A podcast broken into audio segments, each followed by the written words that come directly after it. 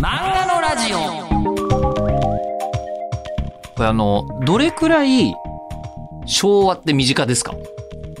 えー私あのじいさんばあさんと一緒に子供の頃暮らしていて自分が昭和50年生まれですから、えー結構あの普通におばあちゃんたちは、えー戦争の話とかはしてました。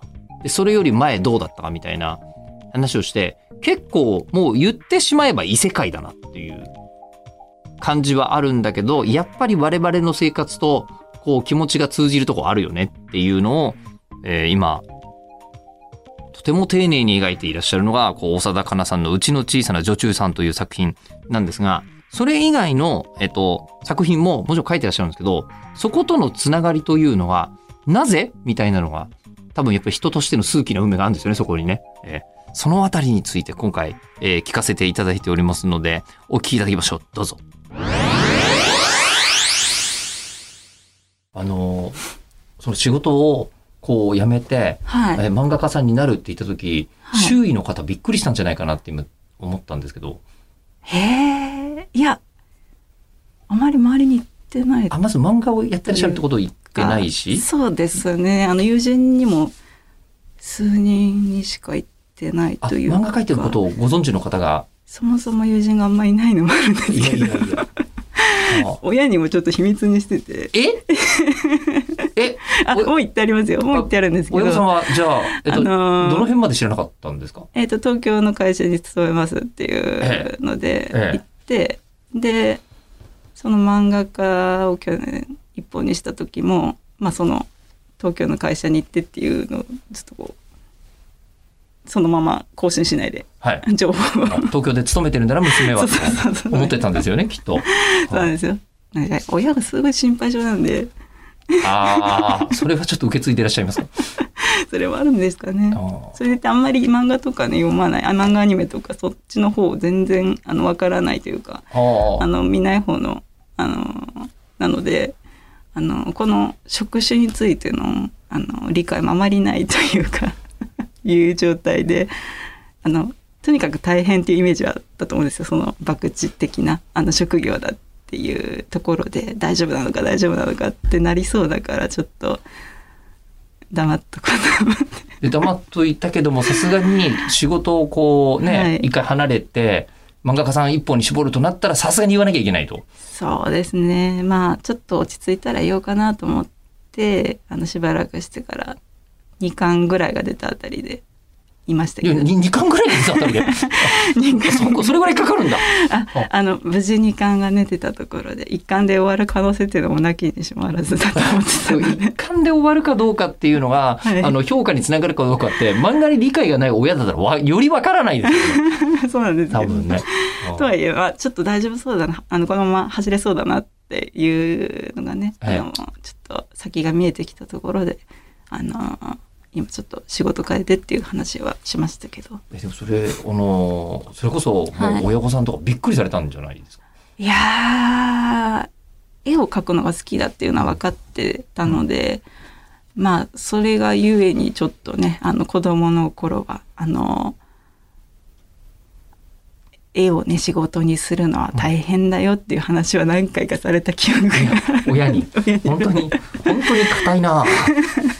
ええじゃあ子供の頃は こう、はいあのなんでしょうこう卒業アルバムとかには漫画家さんになるみたいなことは書いてない？書いてませんでしたね。あただ小学生のタイムカプセルに、えあの書いてあったんですけど手紙がね自分宛ての手紙の中にあのもしかしたら漫画家になりたいとかあの思ってますか？みたいなそんな。あの子供の頃の自分から そうですね。将来の自分に向けて、はあ書い。いて。みたいなことは書いてありましたね。書いてあった。はい。書いてあったけどもその時もあのちょっと疑問系ですもんね。あ漫画家になってますか？とかじゃなくて、え ーなりたいって気持ちありますか？みたカウいな。ンセラーみたいな子供です。はあ、で、えーその時に、はい。えーまあ、実際にこうなられるってことはやっぱり読む方としてもお好きなのかなとか思うんですけど、あ、はい。もうすっごいやっぱり子供の頃から漫画いっぱい読んでいた。いっぱいかわかんないですけど、やっぱ好きで読んでましたどね。どのあたりがお好きだったですかはい。え、これは漫画だなって、あのー認知したはい。最初の作品は、まあ、親が持ってたあ。親が子供の高校生の頃かな持ってたあの、えっと小さな恋の物語っていうあのすごい小さいちっちって女の子と、はいはいすごい背高のっぽのサリーって男の子の恋愛漫画ですなんですよ。ほうほうほうあ、三橋千佳子さんか。はあ、なるほど。見覚え、もちろん三橋えー千佳子さんは見覚えありますとか、ああ可愛いええ可愛いですよね。ええ 今でもね、デザイン的に美しい、ええうん、作品だと思います。すごいねコミックスの表紙とかも可愛いんですよね。毎巻それをすごい小さい時に読んで,で、はい。自分で初めて買ったのが、あの魔法陣ぐるぐるでしたね。ああ、はい。それはもう、すごくよくわかる。体験。魔法陣ぐるぐるとあともうちょっとしたらあのカードキャプターさくらはい川端先生のね、あの作品好きではい。カードキャプターさくらとかえーっとそうです東京バビロンとかはい読んで、うん。で東京バビロンが結構ねあの子供心としてはあの後味の作品が多くてあのあ悪い作品がちょっとまあ、多くて、おあの、わかりやすいハッピーエンドじゃないですこうよね。いう漫画もあるんだなっていうのはあーそこでねあの知りましたけど小学生ぐらいですか？小学生小4ぐらいではいしたね。はいはいはい。はいえー、とそれからでクランプ先生の絵はすごくはい。あの真似して描きましたねその頃、なんで一番影響を受けてるんじゃないですかねわからないんですけど。やっぱり趣味は、かなりこう、あの、女の子寄りの趣味ですよね。ああ趣味はそうだったんですけど小学生の頃はなんかほんと通信簿にいつも落ち着きがないとか。え、そうなんですか？えー、すごい書かれてて。えもう車にひかれかかったことも23回あってえ？え もっとあの道路左右確認しないで自転車であの全力疾走でこう飛び出したりとか、しょっちゅうしてて。いやー。なんかちょっと落ち着きのない子だったんであの休み時間はサッカーしたりとか。え結構今にしてはもっとアクティブだったなと思います、え、そうですよね。なんでうん。絵描くのはあのなんでしょうかね本当に5分休みとか、はいはい。そういうちょっとした時間に描いてうん。なんですけど。はい。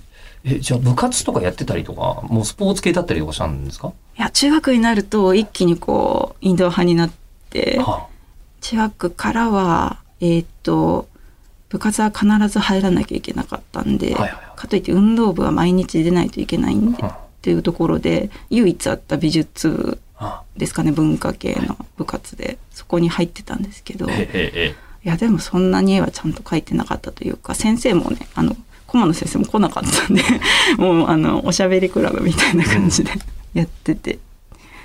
ですね。で、それ中高ぐらいの感じですか？中高そんな感じで、まあ、その間もあの漫画はねあの好きで読んでいてっていう感じでしたね。漫画だって意識して、ご自分で書いたのは初めてはいつぐらいになるんですか？えっ、と落書きみたいなことはずっとしてたんですけえど、えちゃんとこうこまわってみたいな。回って自分の漫画をっていうのはそうですね大人になってからもう成人した後ぐらいでしたかあね。大学行ってからみたいな。大学あ大学の時でしたねあの時間があの夏休みとかはい。あのー長かったんでうん。その時あの卒業する年の年でしたかね。ちょっといあのー社会人になったらそんなにたくさん書けないだろうなと思って。本当に堅実に人生を見通してますよね。ええあそうですか。ここは。ちょっと一本書いとこうと思ったんですけどすごく難しくてやっぱこうあの話を一から作るっていう。で私もそんな話作りとかが得意ではなかったのですけどなんとかかんとか形にしてでそれを一応あの賞に送ったんですよ。あのアフタヌーンの指揮賞アフタヌーン、わかります。というかもうその段階ではかなり漫画好きじゃないですか。あそうですね。指揮賞に反応してるということを。えーはい憧れてましたね。ああ、とてもよくわかります。はいにしてその時のねあの審査員の方があの萩本先生ではい。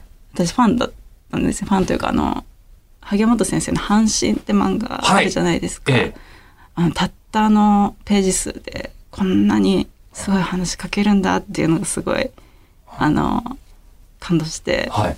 あのそれ以来すごい萩本先生の作品。好きなんですけどいやその萩尾先生に見ていただいたんだななんていう満足感だけでえ、コメントは何か書いてあったんですか？萩尾先生の。コメントはあの初めてあのね書かれた。ということでねあのすごいと思うってすごくあの 褒めてくださった。え のですごいお優しい お言葉をいただいたんですけど。今に至るまでまだ直接は？えとんでもないとんでとんでもない。とんでもないですか？とんでもないですか？そうですか？ええ。いやいやいやいや。はい。いやーでもそれでじゃあ、まあ、送って萩尾先生のコメントがつくぐらいには、はい。あのこうなんていうんですかクオリティがあったっていうことだと思うんですけどですかね、ええ。頑張っては書いたんですけど。紙面掲載とかまでまだ行ってない、いえいえとんでもない。はい。その時どんな内容だったんですか？なだいでも今の作風とそんなに変わらないですかね。はい。あの片田舎ではい。あの駄菓子屋をしている女の人の話みたいな。時代設定は今？時代設定は今ぐらいなんですけどはい。そういうあんまり大きなことの起きないはい。話だったんですけど、はいいやでもそうですね。話的にはすごくあの河野文也先生。はいはい。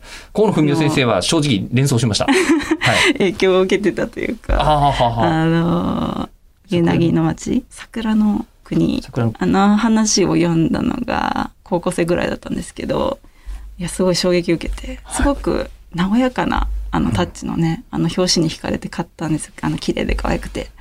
で読んだんですけどその結構衝撃的で。あの。まあ読んでない人のためにはあんまり言わなはいいです。ねでもあのそれが河野先生の作品読んだの初めてだったんですけど他の、えっと、長い道とかはい。あのー。まあ、世間で一番有名ならこの世界の片隅だと思うんですけどね。えで336とか。私、はい。あの河野先生の作品の中で一応336好きなんですけどあのああいう話書きたくって。はいはいはい。でこれ割とストレートに影響を受けてらっしゃいませんか？すごいそうですねそうですね。かなりストレートに。は憧れがあったんで。いはい。はい。はいああいう話をね書きたいな。今でもねそう思ってますけど。はい。でじゃあ作風としてははい。その感じで手式賞にも応募して、はい。でただ社会人なさりながら、はい。同時に漫画描いたってお話じゃないですか。はいでそのきっかけになった 2KZ ははいあの普通の現代が、はいまあ、一応モチーフになっている、はいええ作品だと。はいこれはなんか、あそれはですねえっともともとその都心誌で書いた時にメインのお話が私他に書いてたんですよ。はいはい。あのーなんですけど製本するときにページ数が足りないぞってなってページ数おや10ページ足りないねなんて話になって、ええあじゃあ私あのー10ページなんか書くわって言ってあの書いたのがその 2KZ だったんですな、けど。なんかだったんですか？何か何かその10ページ、はいあのーなんか書くよって言ってはい。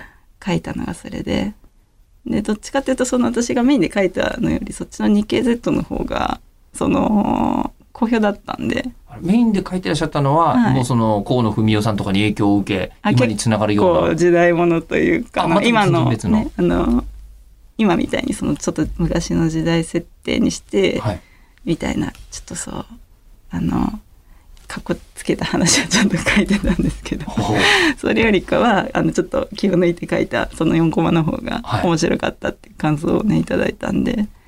でそっちの方をあのじゃあもうちょっと加筆してあの量を増やしてで個人誌としてまたまとめ直して出したのがその主任の役の編集の方に、あの見ていただいてっていう流れだったんで一つだけその時代設定がなんかちょっと違うっていうのはそのなんか書くような流れで書いたやつで すごくあのあまり気取らずというかすぐ書けるような感じのあのゆるくあの読めるやつっていうことで。まあね、言ってしまうとちょっと大雑把になっちゃうんですけど、日常系4コマ。そうなんです、ね、ですよ。はい、ええ。日常系っていうとやっぱ現代の方がね、うん。読みやすいのでそういうふうに書いたっていうやつだったからなんですけど、それが世の中の、はい。こう、あの、なんか一番初めに出る、まあ名刺みたいなもんじゃないですか。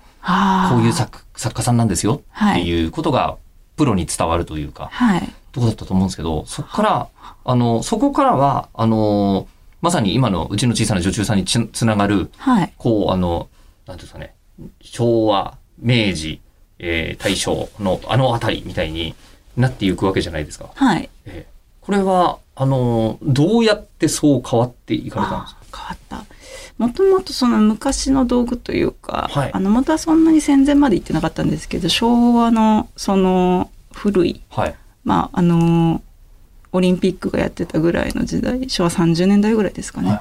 戦後の。あの辺りの時代の家電とかいわゆるレトロ系っていうんで昭和レトロっていうんですかね。あの感じがすごい好きだったんで。なんですけどだんだんその昭和のその辺の時代調べてたらどんどんこうこうこれはいつからあるんだろうこれいつからなんだろうっていう興味がどんどん出てきてええ。あの調べていくうちにどんどん遡っていったんですけどえーっとあとはそうですね。あのー東京って資料館とかたくさんあるじゃないですか、え。そういうとこを結構回るのが好きだったんでそういうとこで見る道具とか古い道具とかあと昔の人の生活こういうことしてましたよみたいな展示とか見てるうちになんかこうちょっと当時のね人の生活とかを想像すると面白いなとかあの今みたいなライフライン電気水道ガスっていうのがみんながみんな当たり前に使える時代じゃなかった時のあのみんなあのその時代の創意工夫というかこういう風な道具があってこう使っててましたっていうのがすごく面白くて。でそれで興味を持って、えっと、その時代のことが書きたいなっていう風になったのがもともとだと思うんですけど。あのー先ほどこう火星学部とおっしゃってましたけど、はい。なんとなくそういうところとつながってるんですかああ家のことというかやっぱ好き興味があるうん、はい。のはあるんでしょうね。はい。えーあともう一つが、はい。あのー僕、実家がですね、はい。同じところに、ろもう、60年ぐらいかな。同じところに住んでるはずなんですよ。ご実家銀座ですよね。す。ごい東京のど真んぶっちゃ言うと。で、あで、そうか、土地だけで言うと、中はい。えっと、になんか260年ぐらい代で住んでるらしいんですよ。へえすごい、で、えー僕子供の頃ばあちゃんも一緒に、はい、ね、ひいばあちゃんも一緒にいましたからね、はい。っていう家だったんで、はい。あの、リアルに、はい。その、なんかガスひねってマッチでつける、ああの、コンロとか、はい。そういう記憶があるし本当ですか。ものすごい古い道具として、はいたまにこういうの出てきてたし、はい。で、ばあちゃんもそういう話をするっていう家だったんで、はい。なんか、あ、なんかちょっと知ってるっていう感じを 受けながらあそうなんですね。拝読してたんですね。えー、羨ましいです。えそういう感じはなかったんですか？例えば、はい。あの、おじいちゃんおばあちゃんが一緒に住んでらっしゃったとか。あー。あー父方の両親はのの家が、まあ、昔牛飼ってたりとかはい。私が物心つく頃もまだ鶏飼ってて卵を産ませてたりとかはあったんですけどそんなに時代を感じる生活してたかっていうとあでもトイレはなかったかもしれないですね推薦じゃなかったとか。トイレ自体がなかったトイレ自体がない。そんな、どう、え、そんなことあるんですか？ありますよその場合は、お父さんたちはどうなさってたんです？いや父親たちは分かんないんですけど私はもうあの幼児の頃だったんで、はいはい。もうその辺で。その辺で？庭のその辺で。庭のそういう、させられててましたけど。はあ。トイレあったんですかね？分かんないです。ちょっとその辺の記憶は。でもさすがに昭和後期ですよね、それね。お父さんたちも。いやまだへ私その頃も平成だったはずなんですけど平成でだったんです平か成の時代の。平成で、あ話の、い言い方はなんですけど、はい。あの、ね、あの、お父さんの小便っていうのは 結構ワイルドですよ。いや大はなんか多分畑の肥やしとかにしてたんじゃないですかね。ちゃんと、使ってると使ってうん。正しいとは思いますけど、だと思います。エコ SDGs ですよ。ええ。だとは思いますけど。えでも私もその東京越してくる前に住んでた家洗濯機置いてなかったんで。え、そうなんですか？なかったりとか友人もねあの風呂なしのとこ住んでたりとか結構そのなんて言うんでしょうかね。そういうのざらにありますよ。昔、あの、その、なんか、文明開化の、はい文明開化というか、その、戦争直後に、まあ、いろいろ三種の神器っていう人が言われた時に、はい、今の人に聞くと、その、何？えっ、と、洗濯機、えー、冷蔵庫、カラーテレビ、どれがなかったら困るかみたいなのを聞いた時に、はい、今の我々ぐらいの世代は、ほとんど全員が冷蔵庫って言ったんですよ。あーそうですよね。わかるよね？冷蔵庫なかったらうん一番困りそう。このうちの一つなら冷蔵庫。わかるんだけど、そのもっと前の、それがないことを知ってる人たち、えーおじいちゃんおばあちゃんに聞くと、洗濯機って言うんですよね。ああそうなんですよね。ね大変ですもんね。そうそうそうそう。一番手間なのは実は洗濯でありっていうのを聞いて、なるほどって、ちょっとわ想像がついたんですけど、はいそれを、えじゃあ、ご自宅、じゃあ家を出るまで洗濯ってもうたらいでやってたとかなんですか？あもうあの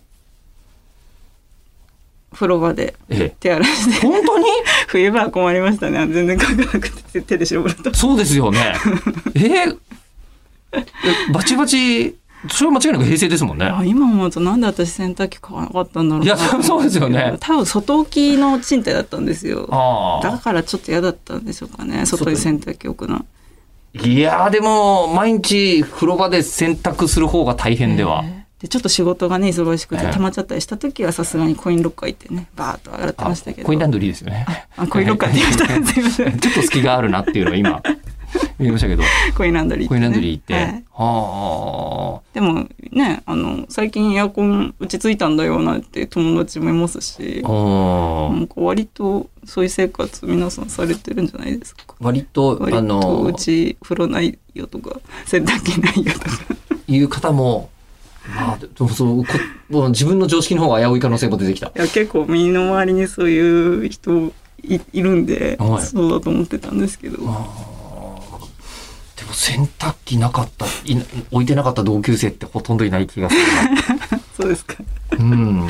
いや一人暮らしは結構いるんじゃないですかコインランドリーあ、まあ、それはそうですね。一人暮らしだとコインランドリーで済ませちゃう人はいると思うんですけどいいと思、いますよ。ただコインランドリーに週に例えば2回行くみたいのははい。全然想像できるんですけど、週に2回あの風呂場で洗濯してるって言われたら ちょっとちょっとどうしたのっていう感じはしますね。いやー。いや今思うと不思議ですけどね。ね。ちょっと洗濯機買ったらよかったのにと思いますけど。でもまあもしかしたらそれと作品。いやこうあの好きっていうのは真似するばっかじゃないよねっていうのを今回感じるとこというか、ね、クランプ先生どちらかというともうファンタジーの世界で情報量いっぱいでみたいなね方向だけどもそういうものが大好きだからこそじゃあ同じことを自分でやるとなったら自分にできることはみたいな考え方っていうのは何にでもあんだろうなと、うん、改めて思いますがさて、えー、ということで漫画家さんにはたどり着かれましたね。えこんな、あの、浮つかない生活をなさっている方が、えーね、あの、あえて申し上げますけども、あの、どうしたって、一発勝負感のある漫画家さんに、えーなられました。さて、では今、というあたりが次回でしょうか。はい。ということで、え次回更新は10月23日、日曜日の予定でございます。お楽しみに。